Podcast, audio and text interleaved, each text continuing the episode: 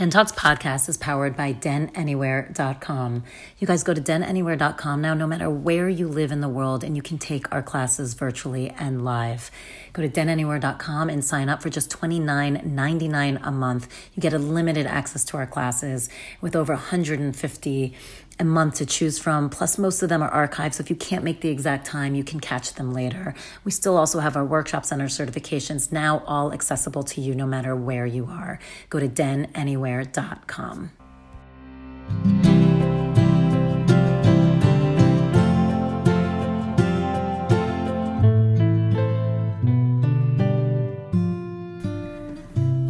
Talks podcast. This is Tali, your host and the founder of Den Meditation. Such a special episode today, you guys. We have Julie Piatt, Srimati, on. I could have talked to her for hours. She is just embodies a divine spiritual being, which we all are, and that's what she's here to do to remind us and to teach us. She is a mentor, a mother, an artist, a teacher, a ceremonialist, um, a, a author. She has three cookbooks out. She has created SriMu, which is also a vegan line cheese, um, cheese that is no cheese, that is unbelievable tasting. She is really incredible. I mean, she embodies what we're all striving to become at every moment.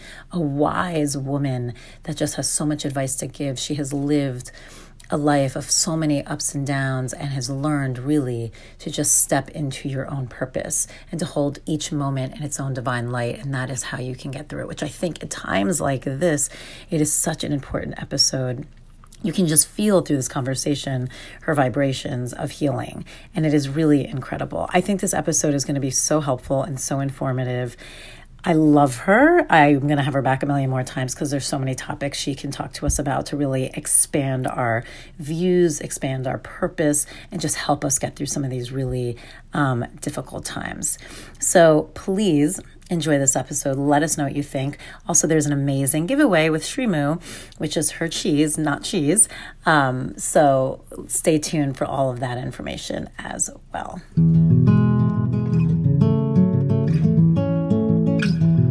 Mount Shasta. Is that what you said? Yes. Yeah. How is it? It was amazing. Have you been up there? You know, I've never been, which is fascinating. But you know, what's really interesting is I had never been, which is super fascinating until now. And um, you know, with what my life is about and and everything about me, you would have think that I would have been there. You would have thought you would have been there. Yeah. Um, but yeah, it was just a, a, moment. It was actually in connection with Damanhur, um, which is a spiritual community in Italy that I'm very connected with. And um, we were uh, called to activate a spiral, a labyrinth, which is an energetic intelligence. Um, and we connected it with spirals all around the world. So it was the first time I built a spiral at dawn on Native American land with a Lakota Sioux elder and 20 other people that had been called to join. Um, and, and, one of the one of the women is like a multidimensional um, kind of architectural uh, creator who's been working in these kind of systems for 45 years. Wow. And this meeting, I found out on the last day after we built it, was the culmination of 45 years of her work of bringing in higher vibrational energies into the field and, and being involved in spiritual expansion. So we met and it was fascinating. They they lay the spiral and it's measured out and it, with a rope, like a prepared rope that is a ritual rope.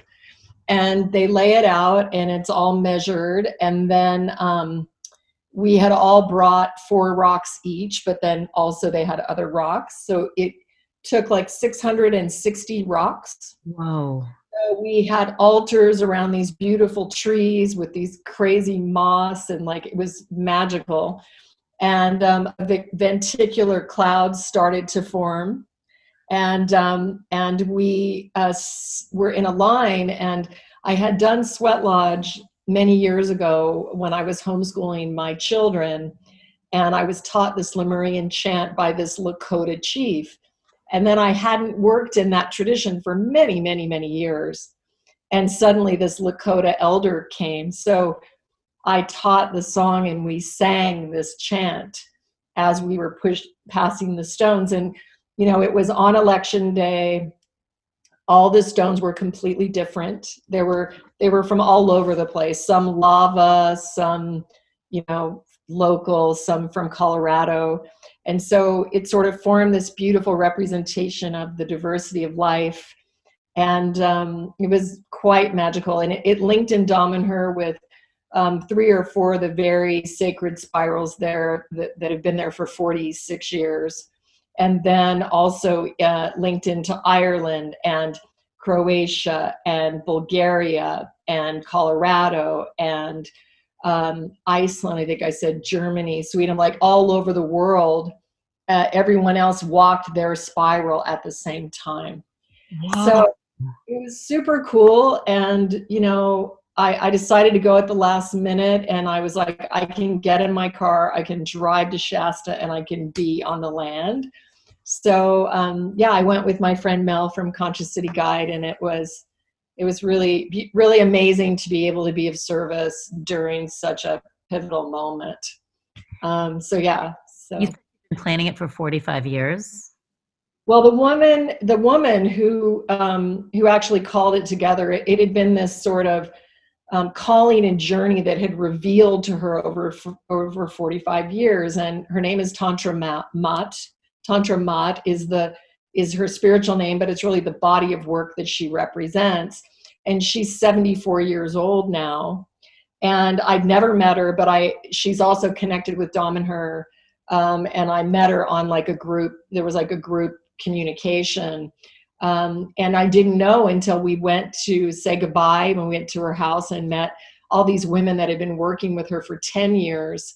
Um, she was very emotional and said, This is the culmination of 45 years of my spiritual work. And Mel and I were, and plus, she grabbed us and we were with her. Like we were right, the three of us together as she was grabbing the stones. And so we spent, we had quite a familiar connection with her, even though we had never met her and so we were giggling because it just felt so cool to to go up and be there for a sister you know who had devoted her life to healing and you know now she's going to move to new mexico and spend some time with her children and grandchildren and um, I, I have a feeling she's not going to stop doing the work that she's doing but it was a culmination of this particular mission that she had been on. So one of the things i keep hearing and i'd be curious because i feel like you're even more tapped in in that way is that the vortexes are changing.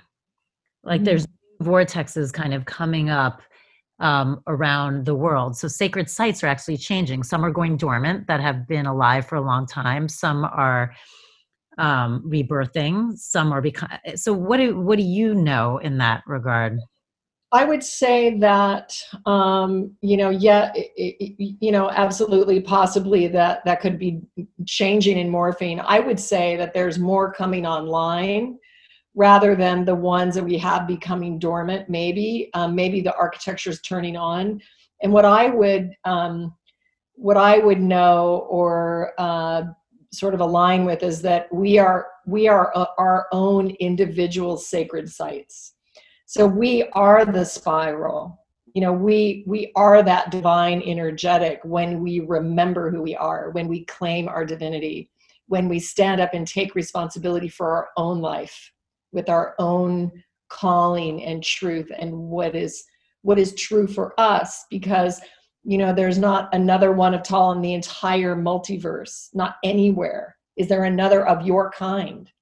And so you know this i always talk about this human sort of tendency that you know we're like well what's good? You know how long should you meditate? Or what technique is best? Or you know what uh, you know we as humans the intellectual mind is always trying to find a consensus. And it's really so hilariously funny because you know the frog isn't spending time trying to convince the tiger that the best way is the frog way. You know it's it becomes a very natural thing. And what my work about and my work in water tiger and my spiritual community is about connecting everyone with their individual gifts because it's the diversity of life that makes life beautiful. And so um, I, be- I know the human being to be a sacred technology and these bodies can do much more than we know And so I always leave that room for the miraculous. Like, what if you received your body as a vortex, a vortex of intelligent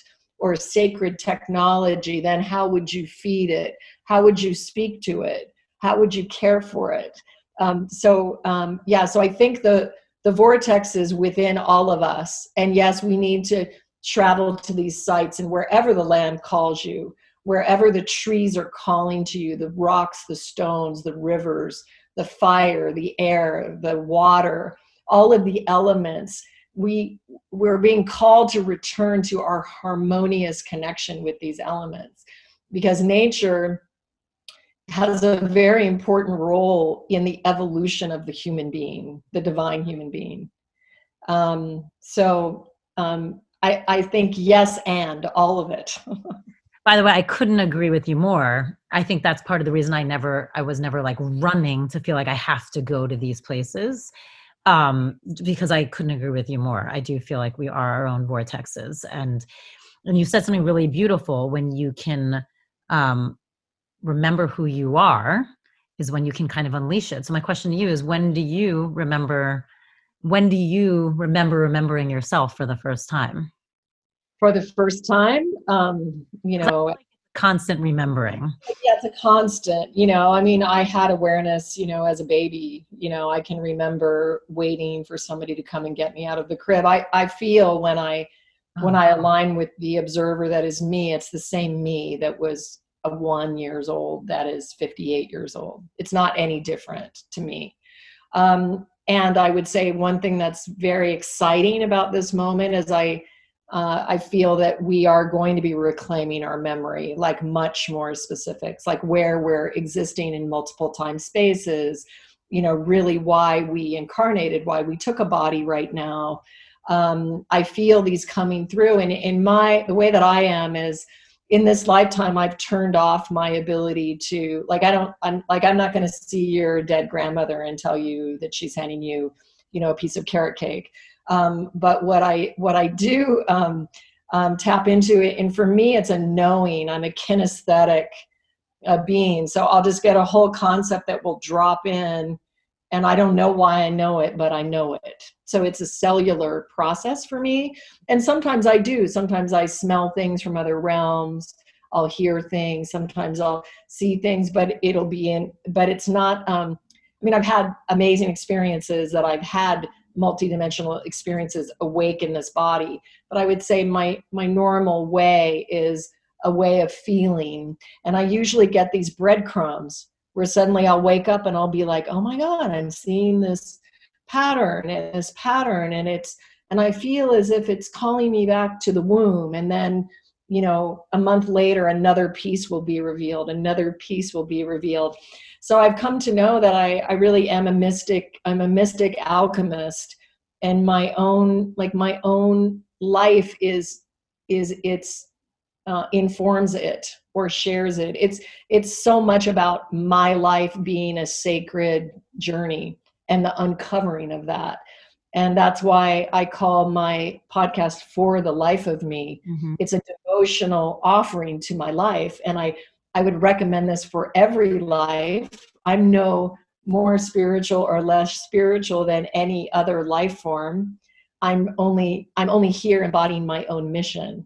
So I think when we write our story, write our life, go back through and observe all those stages, it's as if we put the divine gaze on this sacred life we've been given and it it creates this devotional reverence which allows you to be in this reverent gratitude or reverent observation of your own life as divine. I mean, it is true. If you can, if you have the ability to look at your life that way, and it's true, and rev- reverence is such a beautiful word for it because I think then you can look at all those moments the harsh ones, the disappointments, the ups and downs, the surprises, the losses and then also the miracles and the and the beauty and um the gifts then you see it all it does it, it feels like there's like that little magical thread that kind of puts them all together creating the most beautiful fabric and it does I find when you can do that, it allows you to handle then whatever is coming your way because you you know it is all a beautiful gift. You know, I know I feel like it's funny you said something today which I would literally talking about kind of the vortex within itself. I was I taught earlier and that's what I was, you know, tr- everyone's very stressed right now post election and, you know, with no results. And for different reasons, everyone's feeling it and anxious. And you said something, which is what I was teaching, which is you chose to incarnate during this time for a reason. So you actually have purpose here and you are part of this. You're not just a pawn in all of this. This is not just happening to you. This is not just you having to like absorb these anxious vibrations. Like you're here part of it. So however it unfolds and whatever it's supposed to be, like you do have a role in this transformation and you have a role in what is evolving because like you said, you are this sacred being no less no more than anyone else but it's so easy in these times of chaos to like kind of retreat. I don't know what the best word for it is i just keep kind of closing my body off but versus like you like you were just saying own this reverence of the power that you have. Yeah i think so. I mean it's um it's it's a very very uh you know probably unprecedented moment and um, you know, for me, I just put a podcast out uh, a few days ago talking about the power of not knowing and understanding that, you know, from our perspective, I mean, we're in a, you know, two party situation right now. And what I would remind, and I have a party that I'm very partial to. Okay. So I am a modern woman, I'm a mother, I'm a business person. Like, I care very deeply about humanity and I, I want us to suffer the least possible. So, I try to pick the the lesser evil. You know, I, I try. But when you understand that we are we are directly connected to source, we are not defined by a political party. Um, and we can see now, we've been shown that a lot of what maybe our personalities have put trust and um, sort of invested in uh, we're seeing over the years how that keeps playing out time and time and time again. And we, we can see that it's not designed or created in a life affirming way. It's not affirming life for all. Um, you know, we have people that are refugees that are brutalized. We have we let 162 million children die every year. We, I mean, we're we're far from living in divinity. I mean, this is you know this is something that an Instagram quote can you know sum up. So I guess what I would say is remembering that in my awareness, we actually incarnated in, in this life for this moment right now. I couldn't agree right? more. So the thing is, and also to understand that there is a perspective that this is the most coveted place of life in the entire multiverse because the earth is a heart for the entire creation. So, what we're able to evolve, mutate, transform here in this realm affects life in many other places. And so we really need to understand the divinity and the honor and the privilege that it is to be involved in in a body right now.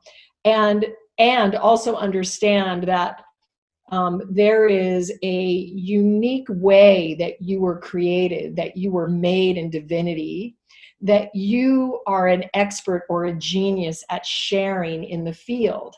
And so while you might choose to protest, or while you may choose to speak out against certain things or in favor of certain things, I really um, know that that the the level that you can connect to your own heart resonance to that thing that is unique about you and you alone, and how you can guard that like your most precious child. Um, it doesn't mean that everybody should be posting on Instagram in a certain group think format even if that format seems nice on the surface or or well-meaning or loving on the surface we have to be able to take responsibility for our own life form understanding that if we don't fulfill our greatest heroic probability, we will never have fully existed because there isn't another Julie Srimati that's showing up exactly as I am. So it's it's this very personal experience that in my awareness when when embodied and when loved and revered allows for this explosion of compassion like when you have cared and embodied for yourself so well um, you stand in this presence of being that blesses everything and everyone and your capacity to serve to be to love to express to create is just so much expanded. And it's in this old idea that we had to martyr ourselves or cut off a part of ourselves or squash ourselves so that another could be lifted up is where we get turned around. It's in fact the opposite. Um, and when we can really receive ourselves as our most sacred relationship and care for ourselves with so much love and care and nourishment, the way the sun is just shining on everything, when we can really be that way, then our presence blesses creation. And human, I mean, humans are magnificent. We are empathic. We are multidimensional. We are divine. We are we are loving we are creative we are genius we are eternal we are infinite uh, what what can we create by embodying that which we are and then i think the other thing that's very important is we really need to face our death we need to really get clear and clear that fear because if you're afraid to die then you cannot live.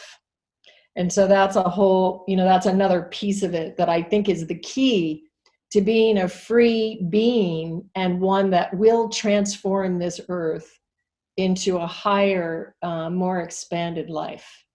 Well that's actually really fascinating because i've it's funny i literally you and i are very much on the same wavelength and i was teaching so much of that that was what today was about going back into the body and love and nourishing so that then we can expand. Because i think especially during everything that's been happening since you know covid since march it's there's that blurry line and you're talking about it interestingly and very well of that idea of you know that spirit the blend of the spirituality the energy the higher frequency as well as the grounded physical body. And that blend and that combination and how you can hold both at the same time how you can live in this physical body take action actually not ignore what's happening on the earth and on this plane because you've chose to incarnate here for a reason not just rise in the spiritual vibration and hang out here. It's it there's a balance that is a little blurry. And actually i find and you, you probably you know the wellness community has gone in very different ways with it. Um, and it's something that i think about all the time because uh, that's kind of like that ever question well are you this or are you that? And how can you be both? And i feel like you're really touching on some interesting ways on how to no pun intended embody it um or pun intended i guess um to embody it because it is tricky. But i think what you were just saying is really fascinating of that idea of like yes find your purpose know who you are what your special juice is what your special calling is um, but also when you can nourish and fully go in and create that love and that vibration of love that it, the expanse of what you can do with that and the healing that you can do with that is immense. Yeah it definitely is immense and i think the it's a maturity in spirituality and listen you know i mean i've in this lifetime been you know i've i've been through so many multiple multi, multitude of experiences in different traditions mostly with vedic. I have a very strong vedic um, you know line in my past lives and, and also in this life. But um, you know i've had like a magical crazy life of, of all these kind of experiences. And this is not the moment you know we did not incarnate in a cave in the himalayas.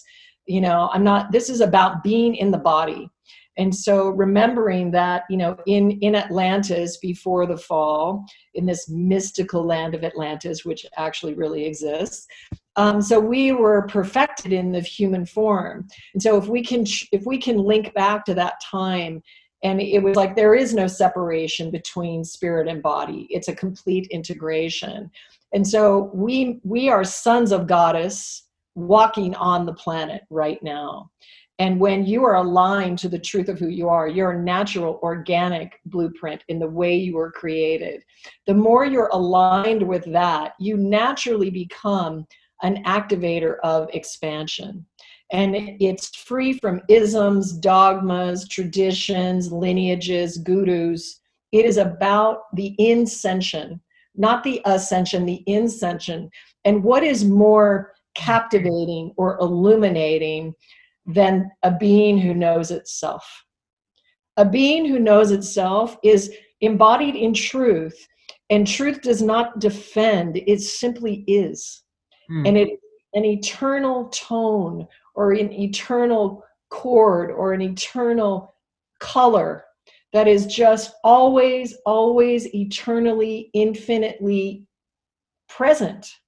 And so that's where you go to the I am consciousness. The I am moment is that level of embodiment. And I think it's important that we understand that there are anti life agendas that are operating on this planet if you're not in connection with that you're not paying attention and the one of the ones that's coming right now the one that's front and center is ai through the manipulation of instagram and like we we don't even know what world we're living in you know the scams the identity theft like all these things. Um, they're cloning beings and putting them in other places all this type of craziness. And um, and the next thing that's going to come is a messiah. There will be something put in the culture that is the next jesus or the next and all of this is to take us out of our own sovereign knowing of who we are. So it's like it is there is no more guru there the it is inside and trust me i've had plenty of gurus you know i have spiritual name mananda srimati it's my lineage. I wouldn't trade those experiences for anything. And um, we are equal. We are that. You are divine. And this life is about you claiming that divinity for yourself.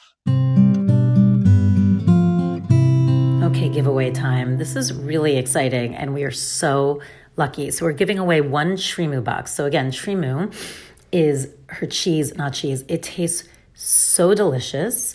Um, it's incredible. So we are giving away one box, but of course there are rules. So the giveaway will be one box of SriMu Devoted, which has three different cheeses, not cheeses. They're all artisanal. One is the Wheel of Gold, um, which is inspired by smoked Gouda and one is the Wheel of Spire, which is inspired by a blue infused with spirulina, and one is the Wheel of Elder, and it's inspired by a classic brie, and it's infused with love. I love that.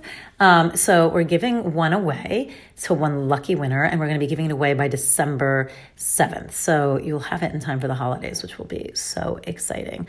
Um, so here are the rules. You got to go to our Instagram, and you have to follow us at Den Meditation go to Julie's, which is at Srimati, S R I M A T I. Follow at Srimati and also follow at SriMu Do Life. And SriMu Do Life is S R I M U Do Life. So follow those three Instagram accounts. Tag a friend who needs this plant based, pure and beautiful, not cheese in their life. You go onto our account and just tag someone. And if you want to be entered twice, you know the rules. Always just leave us a review wherever you listen to this podcast. It is so helpful. And then we will pick someone. We're going to close this on December 7th and we're going to pick someone and announce it on December 9th. Um, unfortunately, this is US only because of shipping. So if you're not in the US, we apologize, but get in touch with us and we can try and figure something out for you. But as far as this giveaway, US only. So again, you want to go onto our Instagram, go to Srimati's Instagram and SriMu Do Life. Follow all of us. Then go to our Instagram where we're going to be having the giveaway information. You'll see it tag a friend who wants this. And also, if you want extra entries, leave us a review. All right, you guys, this is incredible. What an incredible giveaway. And again, this closes by December 7th. So get on it.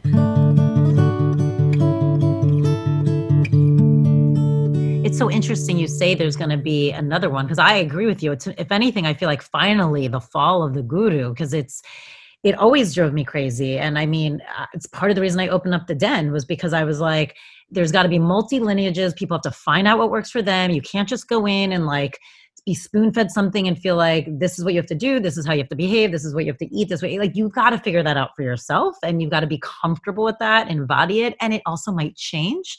And you have to be okay if stuff changes. If you get too rigid, you'll miss the changes. Um, and so that's always what the den was about so i've always been like no good like yes someone might help you or assist you and you find like but it's you like you're it and um so it's funny you say that. I'm like, oh no, because I do feel like it's um I feel like that's been, I mean, look, 2020 has been fascinating and it's bringing every, I mean, it's just every, like you can really talk about any element of life and it's in, it's in a transition. And I feel like even in that regard, just in people's spirituality, I'm, I'm watching these fissures happen, which is so interesting. Like some people are now, because of the, the falling of certain gurus, people are literally like, well, now it doesn't make any sense. There's no such thing as spirituality. It's all mind. And, you know they're going one extent and i'm like no you you can learn from these great people and still be yourself and still you you don't have to give yourself up to uh, i don't know. I don't even know what i'm saying at this point. I feel like i'm going to start rambling but what you're talking about and the thing is is that this uh, this is an unfortunate and i think it, it's a misstep. Um, you and again it's this human necessity for consensus. Like you know we go okay kale's healthy and then you're like there's a group of people who ate kale for breakfast lunch and dinner for you know six months and they died. You know it's like it's like everybody's so extreme. It's like just mellow out. Just walk the middle path you know? And don't throw the baby out with the bath bathwater. And even if you are with a guru and you get your power taken away which happened to me it will be a transformative experience that will inform your life, just like every single thing. So it's up to you what you do with the experience. Um, you know, I do have I have great humor over the guru, guru lineage, though, and most male spiritual teachers, I now you know have almost 100% of the male teachers that I interacted with that were in a body were imbalanced sexually.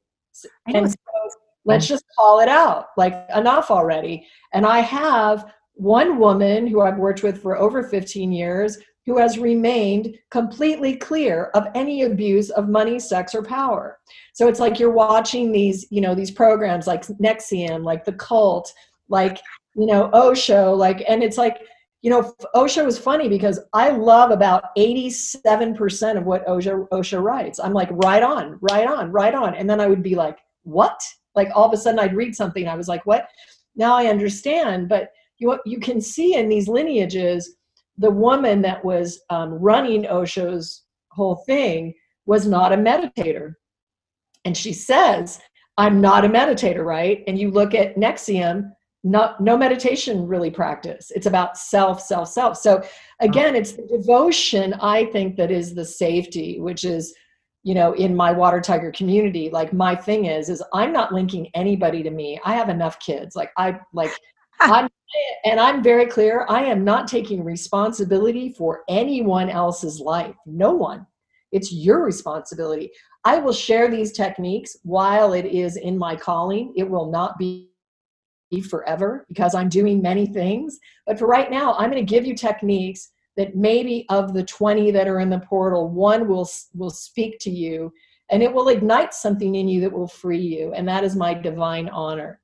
And i uh, live a devotional existence understanding that i am in search of the great life that is breathing me. So every morning that i get up my life is dedicated to that force that higher force that is me that is an aspect of me. And at night it all goes back to her so it's like I don't get the credit and I don't get the blame. But I can be free in my in my expression and my playing and I can embrace all my dark experiences and love myself for it and take the lesson and the treasure.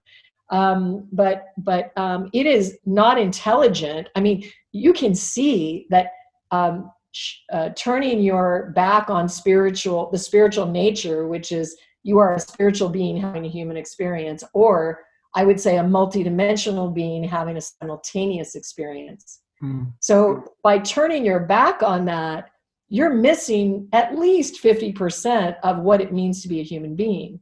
So, um, you know, two plus two is not always four. Two plus two is 22 from a different perspective.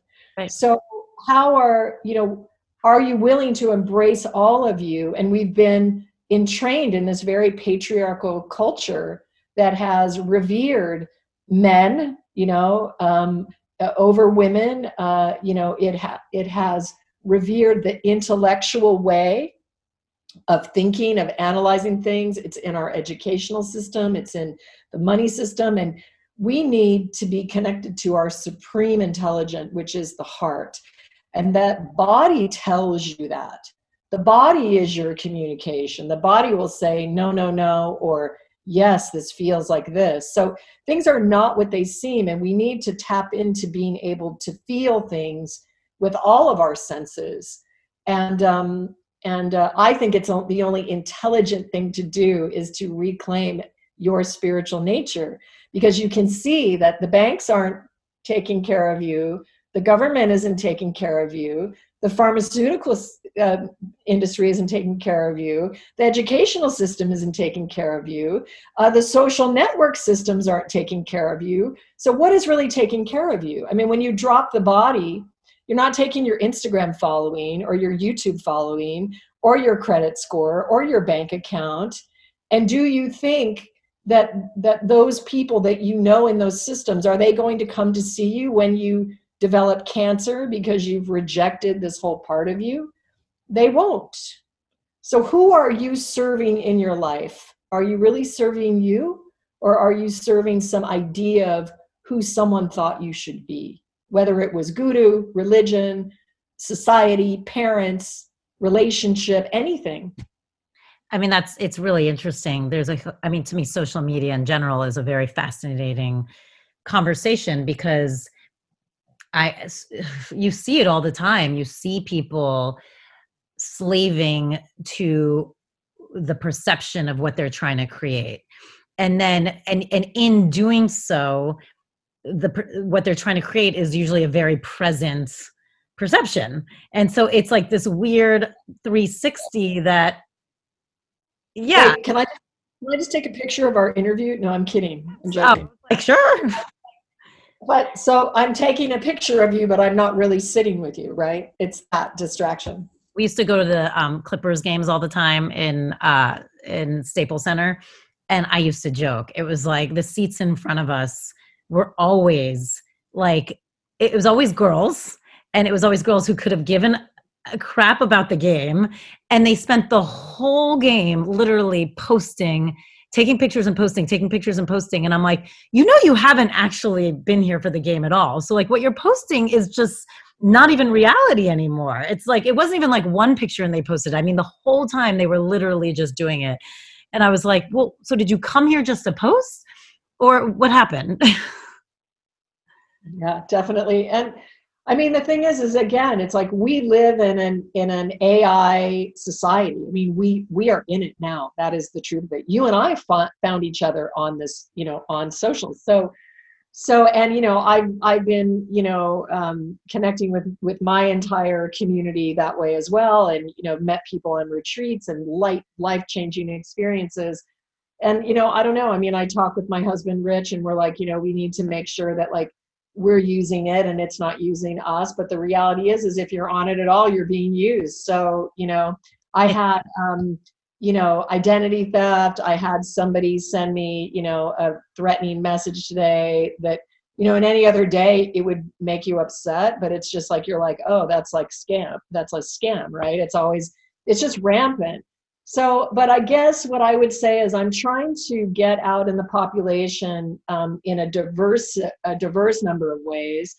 So, one with my spiritual community with the techniques, and then I'm working to build a platform that's completely off any uh, platform that pre-exists.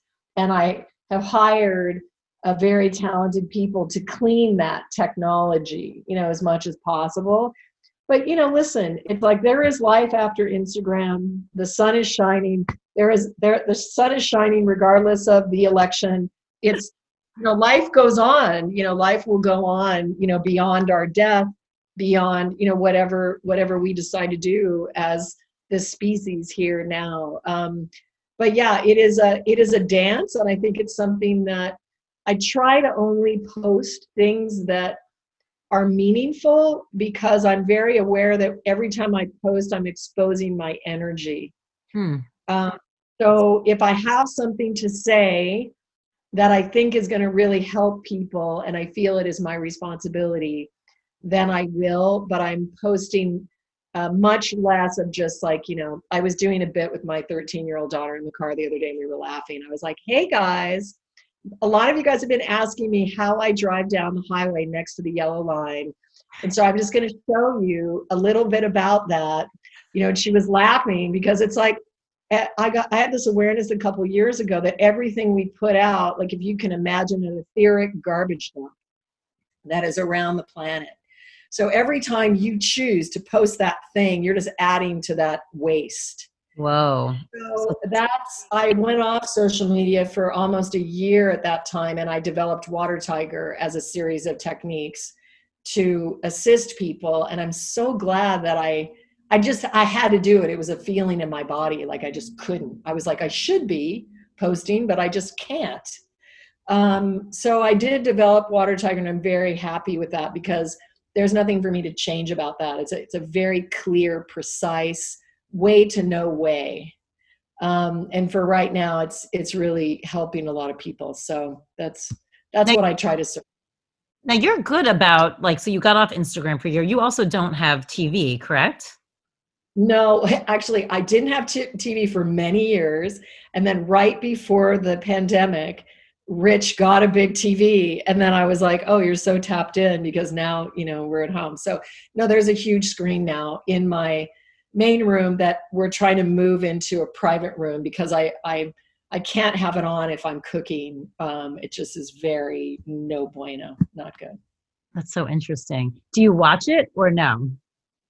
Very little. Um, I'll be drawn to uh, usually historical um, period pieces, and and and I always trust that I'm observing that part of humanity so that I know how to clear that.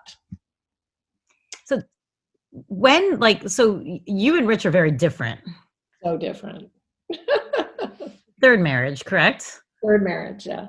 So that's amazing. So talk to me a little bit about because I'm I find talk to me a little bit about the evolution for you of relationships. Yeah, yeah, it's been it's been profound actually looking back on it, and I would say that romantic relationship has been a very foundational teaching modality for me. And so the you know I had a very promiscuous teen time. Um, I was uh, I became born again without my parents um, at like age 11. Don't, you know, don't ask me how that happens because I'm a mother of four, so I have no idea how that would happen. But I became a born again Christian and got really into it. And then they started, the, the congregation getting very fanatical, and I saw it go sideways. And so then after that, I wanted my parents to send me to Christian school, and they wouldn't. So then I was I always had this feeling in my childhood that I was just kind of waiting to grow up so I could leave.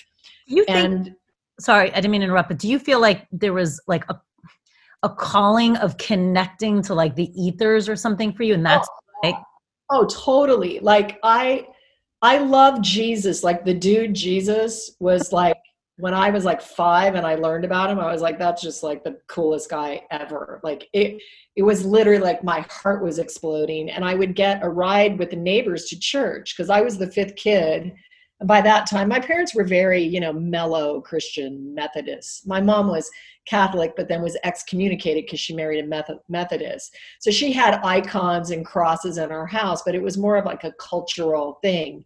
And you know she would light a candle go to church on you know holidays but it wasn't like really serious. Um, but for me i was very spiritually called and spent most of my childhood in the forest. Um, I was just very, very connected, new. And so, it, you know, I found my way to become a born again Christian. Um, it was, it's just a hilarious, like, you know, sort of explosion of, of events that happened. But I, you know, I meant it. Like, I was never happier than when that time when I was a born again Christian. And then I just started to see people acting really weird and like, you know just i could see the you know the the imbalance um, so then after that i was like well i'm trapped looked at my watch i was like well i'm trapped in this family for another 10 years because i was like well let's say eight years because i was 11 or 10 and how, so i how many like how many siblings did you have five and i was the youngest of five that's a big so, family Yeah, it was a big family. So, and we were in Alaska, which was like the Wild West. Like, you know, there were, it was like the madam with the mayor, with the pot grow. Like everybody had a grow, a grow light in their closet, was growing pot. And my parents were very conservative and they, but they would be, it was just a culture we were put together with all diversity. So, um, so what happened is um, I just decided to use drugs I made a decision to just use drugs because I couldn't do my Christian thing and I was trapped in the family until I was 17. So I did I I was I was dosed with acid when I was 11. Wow. Four four-way hit window pane acid when I was 11. Um, and I, and I liked it a little bit and then not later and then I took full responsibility for it at 11 so I didn't I didn't let anybody know I just handled it and then um, you know over the years like the cutest guy in school asked me out you know when i was in, in junior high and he arrived to the date with like four way hit window pane acid lsd and i was like no no no no for like an hour and a half. And then finally they convinced me to take like a quarter tab which just you know put me in the stratosphere anyway so it didn't matter. So you know it was it was really sort of pot. And then um and then i got into cocaine in high school hanging out with people like 10 years older than I was because I was the youngest of five and my older sister was nine years older than I was. So like I tease I tease and say I think I invented like freebasing smoking crack because I was smoking it in in uh, high school, you know, and then and then all of a sudden like I would just get done with whatever I was experimenting with and then when I left for college I never did drugs again. I mean maybe once. That's interesting. Yeah, so like it, it was really just what you were doing there. Yeah. And I mean, you know, in hindsight, like I wish that I had had like a spiritual shaman or that I, but I didn't. I was just doing, I was like, okay, I'm trapped. Let me go in this dark place now. so, and, and I had a pretty sensitive system too. Like I could do it on the weekends and then it'd take me a whole week to really recover. So I wasn't the type of personality that was doing it every day. Um, and I, I wasn't an addict. Like when I was done, you know, I would be done with it. I was like, I'm tired, lazy, stupid, and uh, and unconcerned, like Frank Ocean's mom says, you know, in the in the song on Blonde. You know, I was kind of I was kind of like, this isn't this is lame. Like I'm, I just became done with it. So in a Vedic way, I worked my way through it. I truly digested it. I didn't abstain and suppress it. I went into the darkness, embodied it, and came through it. Now, luckily, I didn't kill my, you know, I didn't die during the time because there were plenty of, of experiences from that and also from hiking alone in the wilderness with two other young kids with no cell phone, no water, no firearm, like nothing.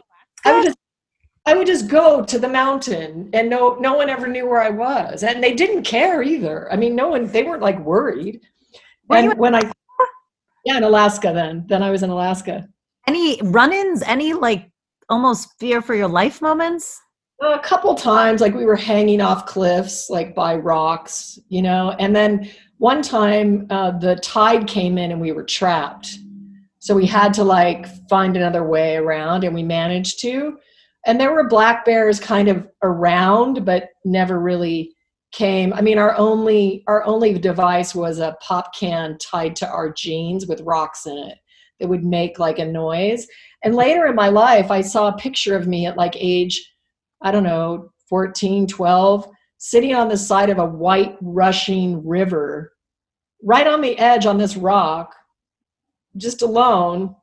And like my friend took the picture and it's like as a mother like i wouldn't let my kids near that. It's like anyway. So so you know again you look at this thing it's like really you know this brings me to like covid and this virus and what we're going through. And also the awareness that this is a huge demarcation point. It's a point of transition of exit. And so as a human being like we have all these different points possibilities and I do see this as like, how is it that I didn't just fall into the river and die? How is it that when I was smoking crack, that you know the friend I was with didn't crash the car and kill me or somebody else? Like, like how is it that we make our way to where we are? I have a great divinity and respect that there is there are greater forces that watch us, and and if you even just take driving, okay, not to freak anybody out, but let's just go to the freeway and just imagine that you, all these strangers, you don't know them, you don't know what they put in their body, you don't know what their ideology is, and we're just counting that everybody drives in their lane and follows the rules. It's really it is not dependable. Does that, as a parent, give you peace of mind or freak you out? Um, I would maybe. Well, none of my none of none of my my teenager isn't driving right now. My older boys are in their 20s, so they're very responsible. But yeah, I guess um, it gives me a peace of mind because I understand that there just is a greater movement. And I know, like my my boy's father died in a suddenly in an accident, a very intense accident, about maybe five years ago. And so I went through that experience of having to wake my beautiful, lovely boys up and go through that communication with them and that loss. And and uh, and that experience was one of the most horrific and also most profoundly spiritual experiences. So it's like both experiences were just up right next to each other and both were existing. I felt pregnant with life and grief stricken from a death at the at the exact same moment. Wow. And it was it was you know it's a profound story that will be in my book when I when I finish it but but um but getting back to the guys let's just finish the relationship thing so I'm getting off track. Okay, so the so um I was very promiscuous, horrifyingly uh, hurt myself so badly I was looking for a male uh, love. And my father, I incarnated with a father that I did not have that with, although he was present and in my life for my whole life. But he just didn't prefer me. He preferred my sister, uh, like in personality. And um, I never had that little father daughter connect by design, because we all design our own lives for our own evolution. So by design, I was missing that male and I was looking for that masculine connect. And so when I allowed myself to be compromised through sexual um, interactions with multitude of boys and some men, um, I, I really hurt myself. It took me many years for me to forgive myself for that. Um, and but I I um, had an angel come in the form of a really beautiful musician who I had a month long love affair with and he loved me truly. And that was at age 16. And so that changed my trajectory. Um, I had an amazing boyfriend in college for four years. And then I entered into a dark relationship with a an abuser. Um, and it was karmic. I couldn't get away from it. I had never seen this behavior in my family. Um, and it was a seven year process where I left him in the middle and then ended up going back. I ended up marrying. Yeah, sorry. That was the first one. I ended up marrying him at the end, knowing that this was not going to last. But I felt that I had to run the race car into the wall and ob- obliterate it to be done with this experience. And for many years, like I, I would wake up with these um, these nightmares that he was attached to my foot and he wouldn't leave me. Like it was like I was like, get off of me, like I don't love you. And I was always telling him that I didn't love him, but my problem is that my my lesson is that I hadn't embodied the love of myself. And so I had this spiritual awareness and I could see him out of balance when he would become abusive and beat me and strangle me and spit on me and I had a, this observer that would watch that and I could see he was a traumatized little boy. And so I, I had this great capacity that was watching this whole thing happen. Um, but yet I I was immature in my own my own self-love. And so this experience taught me to really always put myself first because I almost lost my life to that energy because I was unwilling to put myself first. Mm. So then from that, and it's a very funny uh, again karmic event it was my the abuser's sister uh, i got physically ill and maybe some people that are listening to this might they might resonate when we don't listen to our hearts then the body gets sick because we're not lit we're not in alignment right so I and I'm, I have a very strong will, and I'm very loving and very flexible, and I can pull pick myself up and find the bright side, you know, very well.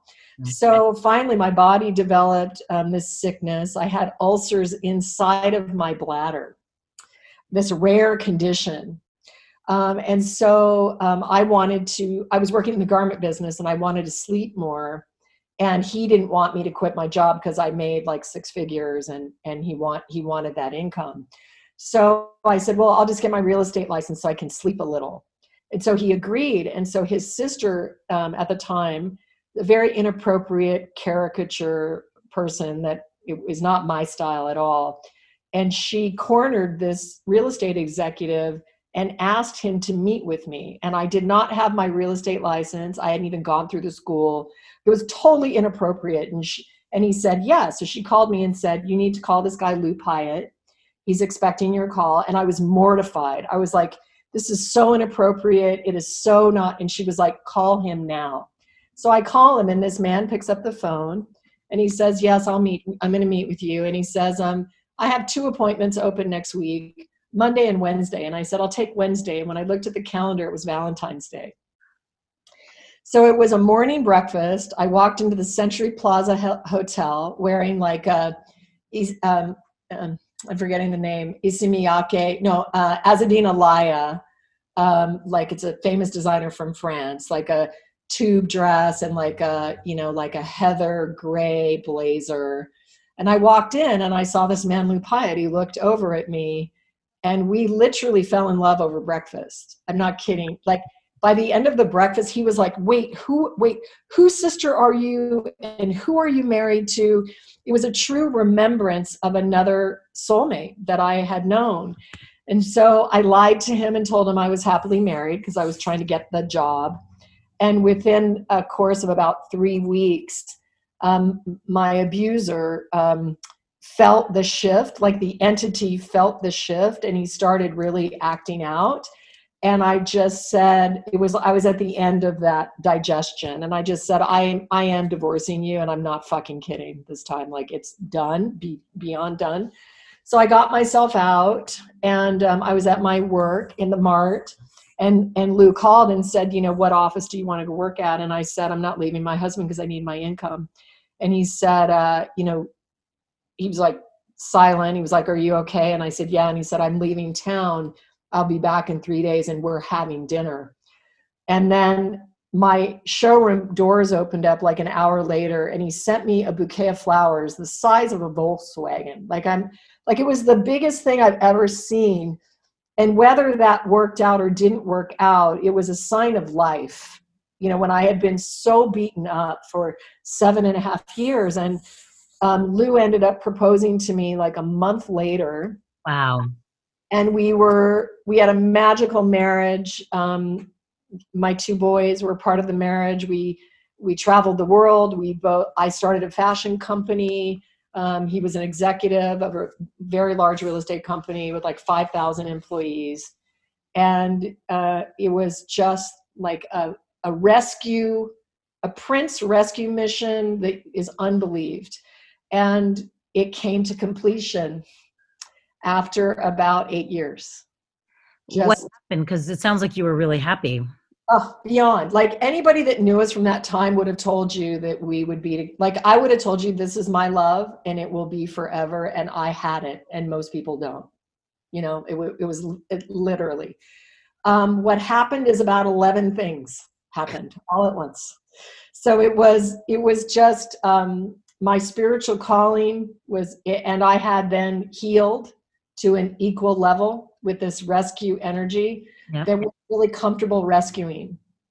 Um, and so that threw it off. Um, he lost his company through a forced sale, which was a win uh, in some aspects, but also a defeat of 25 years of his life. Um, we then, um, I had to close my company after struggling in fashion. Um, and, you know, we, we had built a home that overlooks all of Malibu together and I left five months after the house was finished. It's just like so difficult. And, you know, my family thought I was in a cult because I was practicing yoga and none of it made any sense. And uh, and I was like, "Do you think it's easy for me to leave this house on top of the mountain?" like can can because I'm leaving and I have my beautiful precious boys, can you fathom how much pain I'm in? Right. It was it was beyond. So I left think just it, it still like for years took my breath away. I couldn't even believe it happened. Couldn't even believe it came to completion. You guys stay close? Um, yes and no. We uh, we were great. We loved our boys more than anything, so they were never with a third person. It was never like, "Oh, this is my night. Screw you." It was just like whatever you need, whatever the boys need. We were there, um, and we were uh, respectful and civil to each other, but we couldn't remain great friends because we had been too deep of lovers. Mm. Was there was no way to make it light. Um, and then I met Rich in a yoga class and uh, had no idea like uh, that that this relationship was going to be what it ended up being. And um, you know rich has been so i had the abuser i had the rescuer the prince rescuer and now i've had this um, integration of polarity of opposites with a partner that i'm really good in union with like in working with. And it felt very even like i often say one of the beauty, beautiful things about rich my relationship was he would say i don't know like you're in pain and i don't know and I can't solve that for you, but I but I'm going to stand here and watch you. Right. For me, it had always been men, you know, all, first of all, the abuser, like literally cutting my hair, you know, telling me what dress to wear, um, to, you know, the rescuer, I'm going to rescue your damsel in distress, you know, let me, let me help make it better for you, to someone who was like, I don't know what I'm doing and I can't help you. but you. so so it's it i really have been greatly transformed through this exploration of relationship and i never dreamed that rich and my relationship would turn into you know a podcast um, you know books and retreats that would it, it, it so touches people because we are so opposite. Right. Um, that allows this you know this sort of bridge of i don't know authenticity or um, you know solidarity with couples that are just like not connecting or guys a quick announcement. Have you joined den anywhere yet? If you haven't you really should. Again this is for anyone anywhere. You do not have to be in los angeles anymore. You can be anywhere in the world. We have classes all day virtually live so you can join a class. And if you want to take it on your own time, we have so many classes in the archive and on demand. So, really, whenever you're in the mood for some self exploration or some work on yourself or just a class to meditate or to relax, it is there. We also constantly have workshops every single week and so many certifications going, and always with the choice of do you want something virtual or do you want something that we've already prepared for you that you can do on your own time? So it's a wealth of information, always something to do to grow and learn. And it is really amazing. Join our community. Go to denanywhere.com. And again, for $29.99, you have unlimited access to everything. Or if you just want to take a single class, $10. Um, and if you know anyone in need that really needs this, we also have a scholarship happening as well. Um, hope to see you guys there.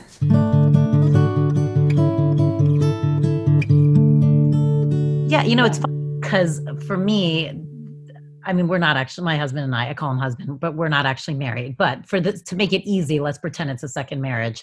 Um, and my first felt very similar. It wasn't necessarily a rescue, but he he created that kind of persona, and that's ultimately why I left too. Because I would I felt because I didn't need to be rescued, so I felt um, very i would say the dumbest things sometimes and i'm like where did that come from? Like that's unnecessary. And in hindsight it was that. Like sometimes you know i'd be looking for my keys. I leave my phone my keys everywhere. Like that's me. And so let's say i'd be looking for my keys and he would always do very innocent kind sweet things like here they are. What would you do without me? And like most people in a loving relationship would just be like nothing thank you you're the best. But i my my gut reaction i would be like you know i did this without you and i did this without you and i like there was this like feeling and i know it sounds so dumb because kind of like you describe lou he was lovely and he was kind and all he wanted to do. I joked like when we left i'm like i don't even know if i can put my own bag up in an airplane anymore. Like stuff that most women would be like are you kidding? Like that's the best thing ever and i said he is going to make some woman so happy because he does he is so kind and so lovely and just wants to please. But that didn't work for me at all. It was that same thing. It was like this. And then weirdly my partner now is opposite like very opposite. And i think for me it was my growth what i had to learn was true and i'm still learning it um, so i don't want to say it with this like expertise but it really was my growth of true acceptance of someone else and who they are and i realized how many kind of preconceived notions i had of what how things should be or you know the shoulds like it should be this it should look you should act like this and so for me with him where i feel like i really evolved and then it helped our relationship was kind of that learning of like oh no you're you're you and like you've got to do you and yes i might have really good ideas of I might see potential in you that he might not be connecting to yet, but it's not my job to pull him there. And it's it's my job to accept exactly where he is and love him for that. And it seems obvious, but sometimes it's harder in action. And I think when I actually started acting it, and like I said, I still work on it every day, there was like a huge shift. And not only just for our relationship, which I feel like is a deeper relationship than I've ever had because of that, it's a deeper relationship for myself because I am learning and challenging myself all the time. But it's fascinating, like you said, who knew that the opposite, that sometimes pisses me off more than anything because he's my opposite, is my deepest relationship because it's constantly challenging me to grow. And because we're, we, we're learning, I feel like I'm growing to do it in a respectful way. It's beautiful. Mm-hmm. Yeah, it is. It's it's really beautiful, and it's it's I think um, it's also kind of a like a starseed story of those of us that have this gene of awareness where we came in and we know that the life is a spiritual pursuit. I would say that even within the birth family, it's a very classic story of a starseed to feel misunderstood. Like, who are these? Who are these people that I incarnated with? Like, I'm with a bunch of strangers. You know, we feel like a stranger in a strange land anyway. So um, most of us came in to integrate this polarity. And by having the friction, we're clearing this polarity in humanity. Um, and you know, Rich and I had a very, it's a very profound um, experience, which I had seven years with Rich, that I was um, really um, wanting him to uh, transform. And I would see that he was suffering, he was dense, he was fighting with his alcoholism which you know not not using but still experiencing it. And and i was like here uh, take my hand. Here i'm holding my hand out and i was you know i'd healed myself of a cyst in my throat. I had you know uh, with ayurveda i was a you know a yogi. I was doing healing work. I was you know eating well. I was i was connected to life. I was living in flow. And so he just kept getting more and more and more constricted. And I had a lot of conversations with a lot of my friends that would tell me how right I was. But um, my marriage was not transforming. And it seemed like the more that I reached to him, the more paralyzed he became. And then um, I, I went to, um, to study or sit with, a, with a, a, an Indian master who actually named me Ma Ananda Srimati. And, uh, and he was talking to me about divine love and how divine love is like the sun, which simply radiates on all creation without discrimination, without analysis, and without, without edit. And how human love is like a business arrangement. If you act this way, then I will love you. If you don't act that way, I will take my love from you. And it's like that thing where, you know, you've had the 26 ski lesson and the instructor tells you to pick your right ski up. It just clicked for me. And I called Rich and I and I said I am sorry that I have been in your space with my energetic. I I I I misstepped and I now release you to your life. I no longer need you to self-realize. I don't need you to experience life the way I do. I have no participation in it, and I will only love you unconditionally. But I didn't, I wasn't doing it as a retaliation. I was really shifted. And, you know, Rich was probably like looking around, waiting for, you know, the ambush to jump out of the trees and attack him because it was so like not in alignment with how we had lived. But he'll describe it that then he was left with himself because I got out of his field. But before it was always like her, her, her, it's her fault, it's her, it's she, you know, she would just, and now he was just all alone because I just removed myself. And so I would just watch him drinking, you know, venti coffees with three ad shots and double in and out burgers, like in wonder, like, oh wow, look at that. Look at look at how he's eating all that. Woo, you know, and I I really just let go. And it was that act that ignited the transformation. So the transformation had been wanting to happen, but I was in its way.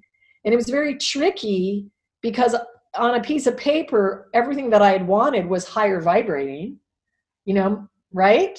so true. And it's funny you say that because I say the same thing when I talk to people who are kind of having issues. And I say, honestly, he had done so much stupid stuff in our relationship that any conversation I would have with friends, there it was so clear on the surface. And I say I use this as an example all the time. I go, it was so clear on the surface if you were going to do that, who was right and who was wrong. There was nobody who would hear the stories and be like, "You're." It, I had such the upper hand in that regard. Same thing, but the hidden part I was very wrong. And that's the part people couldn't see. And that was the part I was not fully letting him, like you said, be in his own energy and just be himself. And yeah, so on the surface, he looked very wrong. But I had something to do with it too. And that's the part people sometimes forget. And so I always try and tell couples or friends, because usually I'm not talking to the couple, but a friend, I'm like, it may look overtly like he or she is doing X, Y, and Z, but I'm telling you, there's something in this energetic mix that you can shift to. And if you shift it, just like I really do think, yes, he did so much work. I don't want to take that away from him, but like you just said, I feel like by my shift, it gave him the freedom to do the work. And that's when he decided to start doing the work. And that's when I give him all credit. He did it for himself and did it. But I do think, like you said, there was a weird invisible noose that I don't think I realized I had on him because in my mind it was all for the better good. It was all for his better good, for our better good, and like you said, it was higher vibrational. It was a high. It's very tricky. It's a tricky one to get, and I, you know, I was not a fast study. It took me about seven years to unpack that, to really unravel that. I feel like it was about the same for me too. Really? Yeah. Maybe a less with us, but yeah. around. Yeah. So, but it, but it really is freeing, and also to just allow somebody to be in their own process and and understand that Divine Mother or the Great Force or whatever it is, um, to trust that and just I go well. If I am God, then that is God, even in its imbalance and or in its choice to consume whatever it's consuming or whatever it's doing. Um, but I also um, often talk about what is the Christ principle. And one thing that I that I suffered greatly when Rich and I then we were married spiritually and went through this alchemical process of being dismantled financially over a nine year period with four kids. And um, and so um, um, in that I received a lot of judgment. Like not only did I have to um, do my part to collapse the timelines on Earth you know, because it's a planetary mission when you clear it yourself. When you clear the fear of money in your body, which is what happened to me, I clear that for the planet, but it has to go through my body first, as all of us do.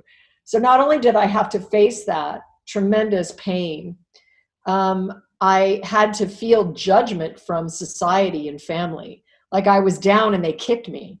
Instead of helping me, they kicked me because it was shameful to not pay your bills it was shameful not to have money even though i was the one that had hosted all the events and the weddings and the baby showers and the vacations when i stopped doing it rather than going oh this person needs our help now it was like what what is wrong with you? Why have you changed? Why are you not doing that? And so i always vowed that when i came out of this which we didn't always know we were at a point where we're like I was like, babe, we're either going to be completely annihilated and the biggest fuck ups ever, or we're going to realize all of our dreams. It could be either. And but I always vowed that when I transcended it, that I would always make sure that I um, that I offered people that belief. And so, whenever any, if anybody's listening, at the end of my podcast, I often say that even if no one else believes in you, that I believe in you into finding your way into living your highest expression. Because how could it be otherwise? You're a divine emanation of consciousness of God. It can be no other way. And so, the Christ act a, a Christic act is to hold somebody in their highest light despite all appearances to the contrary, even when they're struggling. So when I was struggling, I didn't need people to kick me. I needed people to say, I trust you. I want you to know I trust you. And so the human mind always wants to offer advice, or as my mom would have called it, constructive criticism.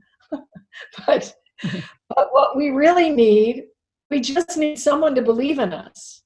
And so, if you have somebody who's struggling with addiction, financial collapse, divorce, disease, pain, suffering, try just saying to them, you know, I believe you. I know who you are. And I'm going to hold you in that knowing until you remember it and until events change to match that. And we are powerful creators. What we put our gaze and our opinion and our analysis on is what happens. So if we really want to help our humanity, our, our brothers and sisters, our animals, the earth, each other, ourselves, we need to hold that high vibe. That's the work. Even while craziness abounds, I, we still have. No, I love that because it was funny. Right before this conversation, I was on Facebook. I know, I know. And um, there was a, a woman had written this long, very beautifully written, but it was a long thing basically to shorten it, you know, of that realization of no matter who wins this presidency, clearly 50% of the country stands for this, 50% of the country stands for that. And kind of that feeling of terrified feeling of this is what our country is made of and how disappointed. And basically so now i feel like i have to raise my four year old child not to trust people. I have to raise her to you know fight for like you know be emblazoned to fight for what's right and blah blah, blah. and i almost wrote and then i didn't. I was like i'm not going to get into i actually because i knew we were doing this interview i'm like i can't i don't want to get into that energy. I actually said because i was like i know what energy i'm going to enter and i don't want to do that but I almost wrote something that you're gonna that you just said to that point too of like but that's not what we need. That like keeps dividing it further. Like you have to look at what you perceive as this quote unquote other side this negative mean whatever it is and exactly believe in them. Believe trust love and it i know it sounds sometimes kooky and you know very like love and light but i don't know any other way that it changes for the good. Yeah no we i mean that's the work. It's not easy. It's it's easier to let your ego or identity criticize or call out what you don't like. It's not easy. It's not easy but i would say if you're fighting for peace you're still fighting. I didn't say that. Maybe gandhi said that but i mean i would just offer that in this moment. Um, and so the thing is is what is the vibration that you want to embody so if you if you and this is where we get back to self connection finding what you loved to do as a child when you were six, meaning when you had that awareness before you had any societal thing imposed on you. And maybe you had a rough childhood, so you may have to go earlier than that. Um, but to actually reconnect with that which brings you joy, because when we're in the vibration of joy, we attract more joy. So, like a really good thing to do is to go dance your butt off till you're laughing your head off at least i mean that's the work. That's a big part of my spiritual practice because we can't just lie on the floor and be dragged down into the you know depths. We have to lift it up lift it up and that doesn't mean you don't know what's going on. It means that you make the choice in the moment to take the higher perspective to take the high vibe. And and you know it is challenging it is not easy. And remembering who your source is, remembering you are directly connected to source. And you you don't need to teach your children to um, not trust and to uh, you know see the dark the darkness in people you just need to remind them to see the lightness inside themselves okay. and i i had a, an incident that i shared recently on my water tiger platform because the one thing that's been coming in, and we are in a very intense moment planetarily that is way beyond the election, um, that is a planetary transformation. And what was being brought forth to me was the purity of my child, the awake child. And she was standing with me a lot and near me. And I was seeing that there's a protection in this purity. And I remembered this incident when I traveled to New York City. I was raised in Alaska, so I'm not a city, not a big city girl. Well, I was dating uh, my my college boyfriend Douglas, architecture student, and I went to New York and stayed with his family in New Jersey on the way to Paris. And I traveled on the subway for the first time, and I had this was 30 years ago, maybe 35 years ago. I had a short mini skirt on, Capezio dance shoes, leg warmers, think flash dance, um, and like a white and red striped little t-shirt. And I took it to 42nd Street, got off at 42nd Street, and went out onto the street in Manhattan. And I'm walking down the street in this other world, and this black guy comes up to me, wraps a rag around his fist, and puts it up to my face and threatens me and tells me to like give, you know, I'm taking your purse or whatever. And I just remember looking into his eyes and this hysterical laughter welled up inside of my being. and I'm looking at him straight in his eyes. And I was in the vibration of there was nothing inside of me that believed that he was going to hurt me ever. And it was like I couldn't stop the laughter. I started laughing and then he started laughing and we both were cracking up on the street and then he kind of smiled at me and was like oh you know leave her alone you know type of thing and i just walked away and it's like it wasn't premeditated. I didn't plan it. I didn't scheme it. I didn't it was a natural occurrence of me being aligned with who i am. And and that is a jedi move. That is the jedi move. Not going and packing a gun and you know being like these people are other. I saw the i saw his spirit inside of him and i called it out naturally by sharing in this just joy for no reason i mean maybe it was a hilarity of the human condition or something have, have you always felt like you're a mystic or is that something that you embodied later in life no i've always felt it yeah always felt it maybe I didn't know the word mystic. Right. Everything, single thing I've ever done it in my life has been for the love of God, for mm-hmm. For a, for a lack of a better word, because that word carries a lot of baggage for a lot of people, but for me it doesn't. Um, yeah, I just I love I love that. I, I love spirit. I love communion. I love ritual. It's like water in my veins the the beauty the miraculous beauty of all these events how we're all connected and and and the possibility of understanding we're eternal beings so for me it just get it releases me it gives me this freedom because i know i'm an eternal being and i know i'm a sovereign being so I don't need to be judged by any outside man with a wand. Like he's not judging, that's not happening. So it's like this freedom and to understand that we live in this multiverse of life forms. And so I'm so excited right now of what I'm going to remember and what you're going to remember, Tal, and what all of us, like as humanity starts to awaken and we start to drawing these new remembrances of what what we have the capacity to co-create it's such a beautiful moment. And in order to embody our new life, we have to be willing to let go of the old one. Yeah. You know, and it's like, as much as we like to, you know, it's like that whole thing. Like, listen, I'm a chef, and you know, maybe we're gonna have time to talk about SriMu really quick, but, but I, um, let's do it. It's like it's like making a soup, right? Like when I'm going to make a soup, I can't put shitty ingredients in it and expect it to be divine. It doesn't work that way. And so we don't have a political system that is that high vibrating. Actually not. And you know, there's a lot of stuff and a lot of a lot of amazing stuff. I mean, let's talk about there was a transgender person took office. There were like maybe five or six indigenous people that took uh, that won offices um, there's an all-female um, government in California. Like, like there, we are, we are. Things are changing. We are waking up. Um, and we have a great capacity, and there is a greater hand. There are there are benevolent forces that are assisting us. Um, and you know, from my inner experience, I have never heard this level of celebration.